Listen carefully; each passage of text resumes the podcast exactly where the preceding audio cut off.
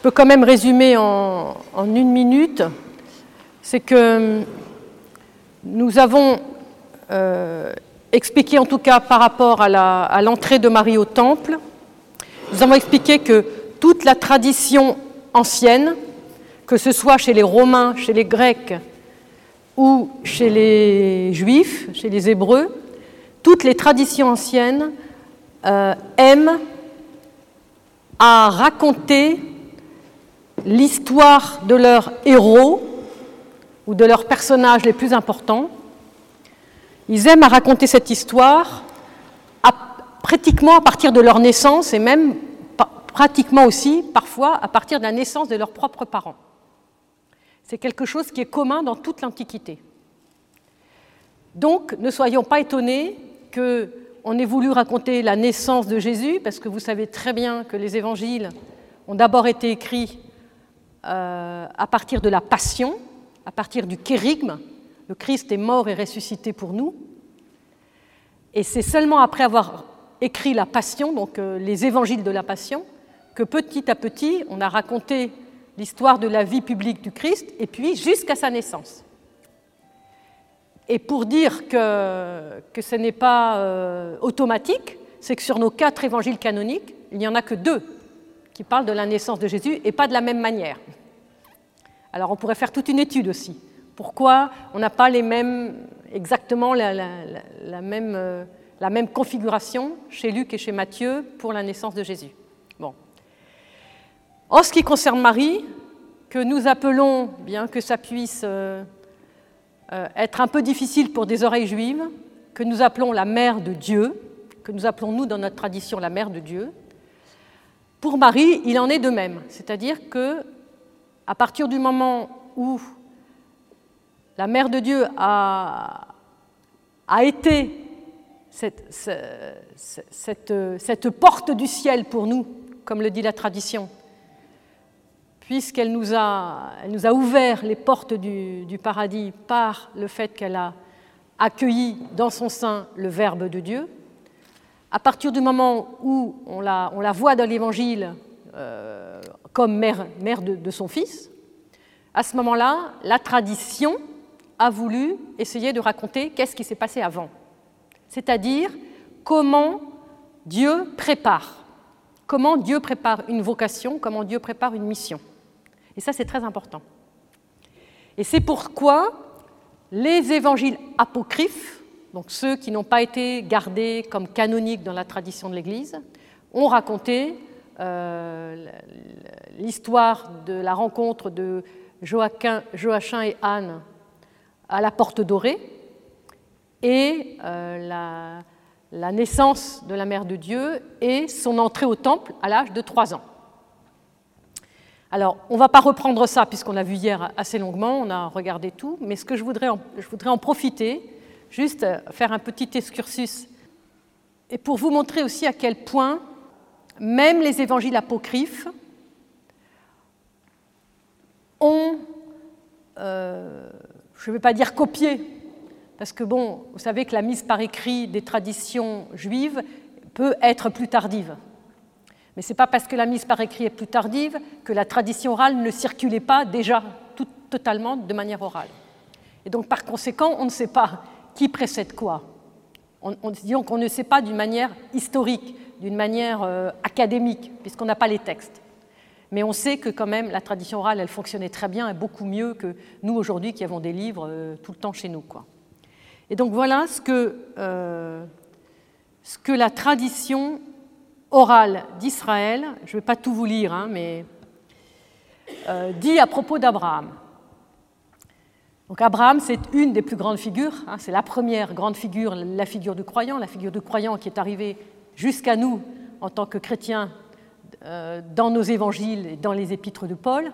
Hein, c'est le père des croyants et également pour nos frères musulmans. Donc c'est une figure mais absolument majeure.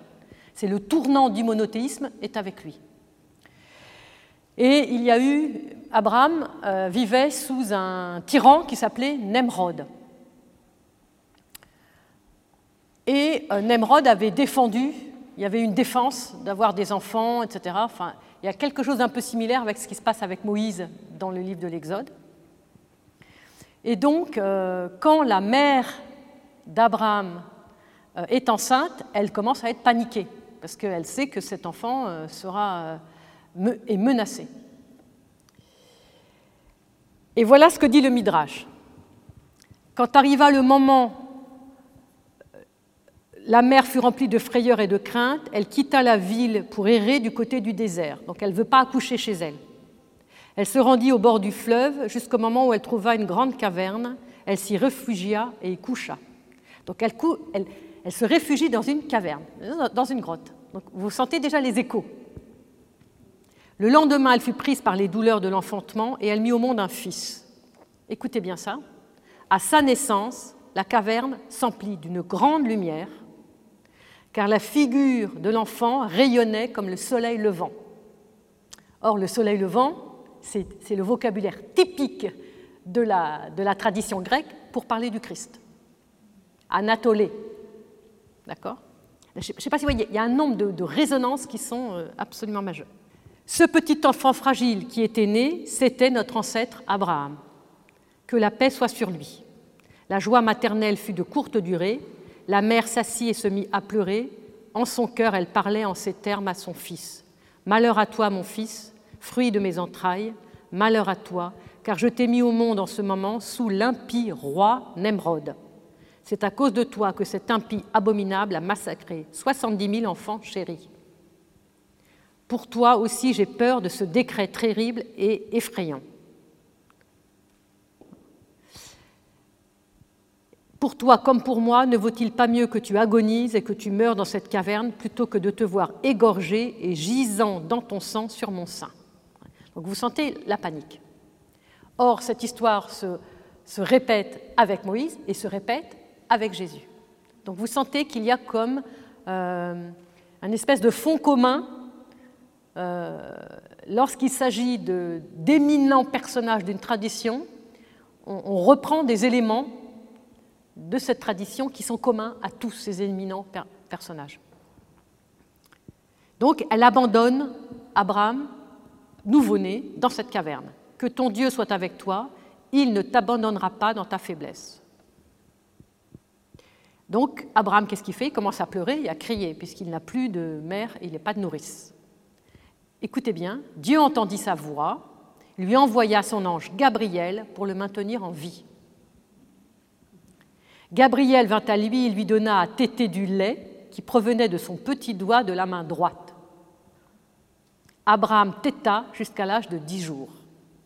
Alors, écoutez bien ça aussi, donc ça c'est cet aspect miraculeux dont on a parlé euh, hier avec le, le protévangile de Jacques qui raconte aussi euh, tout un tas d'événements autour de, la mère de Dieu.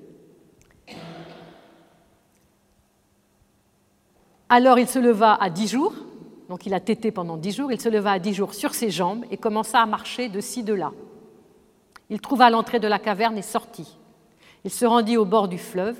Le soleil était en train de se coucher et les étoiles commençaient à briller. Abraham se dit, ce sont les dieux. Mais à l'aube, quand se leva le soleil et que les étoiles pâlirent au point qu'il ne pouvait plus les voir, il dit, non, ce ne sont pas des dieux, je ne les servirai pas. Ce fut le matin, le soleil déclina, ce n'est pas mon Dieu. Il vit la lune, c'est mon Dieu et je le servirai. Mais quand la lune fut plongée dans l'obscurité, il dit Ce n'est pas un Dieu, mais quelqu'un se tient au-dessus de toute l'armée céleste qui la met en marche. Il parlait encore en son cœur qu'arriva l'ange Gabriel qui lui dit Salut à toi, Abraham. Je ne sais pas si vous voyez, mais c'est, c'est quand même assez stupéfiant. Il répondit À toi, salut. Abraham lui dit Qui es-tu? Il lui dit Je suis l'ange Gabriel envoyé vers toi par le Saint béni soit-il. Gabriel le prit alors et l'emmena vers une fontaine, vers une fontaine. Je ne sais pas si vous savez que la première apparition de l'ange Gabriel à la mère de Dieu, c'est quand elle est à la fontaine. Hein, et ceux qui vont à Nazareth, ils voient la fontaine. Donc, euh, Abraham lui dit, euh, il le prit, l'emmena vers une fontaine qui se trouvait à proximité. Abraham, il lava sa figure, ses mains et ses pieds, il pria Dieu en s'agenouillant et en se prosternant. Bon, on ne va pas prolonger plus, mais c'est un, midrash qui est assez long et qui montre que dès sa naissance, Abraham comprend euh, que vénérer les astres, adorer les astres comme le faisaient tous les peuples de l'Antiquité. c'est être dans du paganisme, puisque c'est de donner aux astres une puissance qu'ils n'ont pas, puisqu'au-dessus de tous ces astres qui naissent et qui meurent, il y a un plus grand qui est Dieu et qui est le créateur du ciel et de la terre. Et nous savons, euh, par la tradition du Talmud, euh, qui n'est pas seulement le Midrash d'Abraham, que Abraham est effectivement le premier monothéiste parce qu'il a été, j'ai envie de dire, guidé intérieurement, tout seul, par, euh, par une voix divine, par une inspiration divine, qui lui a montré qu'il y avait Dieu au-dessus de tout. Et que c'est pour ça que toute la foi du peuple monothéiste, du premier peuple monothéiste qui est le peuple juif, s'appuie sur Abraham. Donc je sais pas, alors vous, vous sentez, voilà, juste, c'était juste quelques mots pour dire à quel point nous avons dans notre tradition chrétienne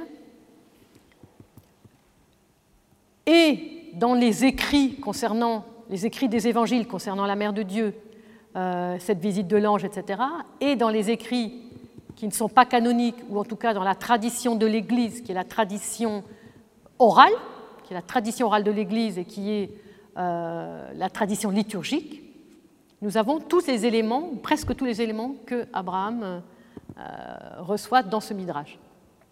Voilà, juste pour dire, les échos, dès qu'on connaît un peu ces traditions et ces textes, les échos sont, sautent aux oreilles euh, de manière euh, absolument majeure.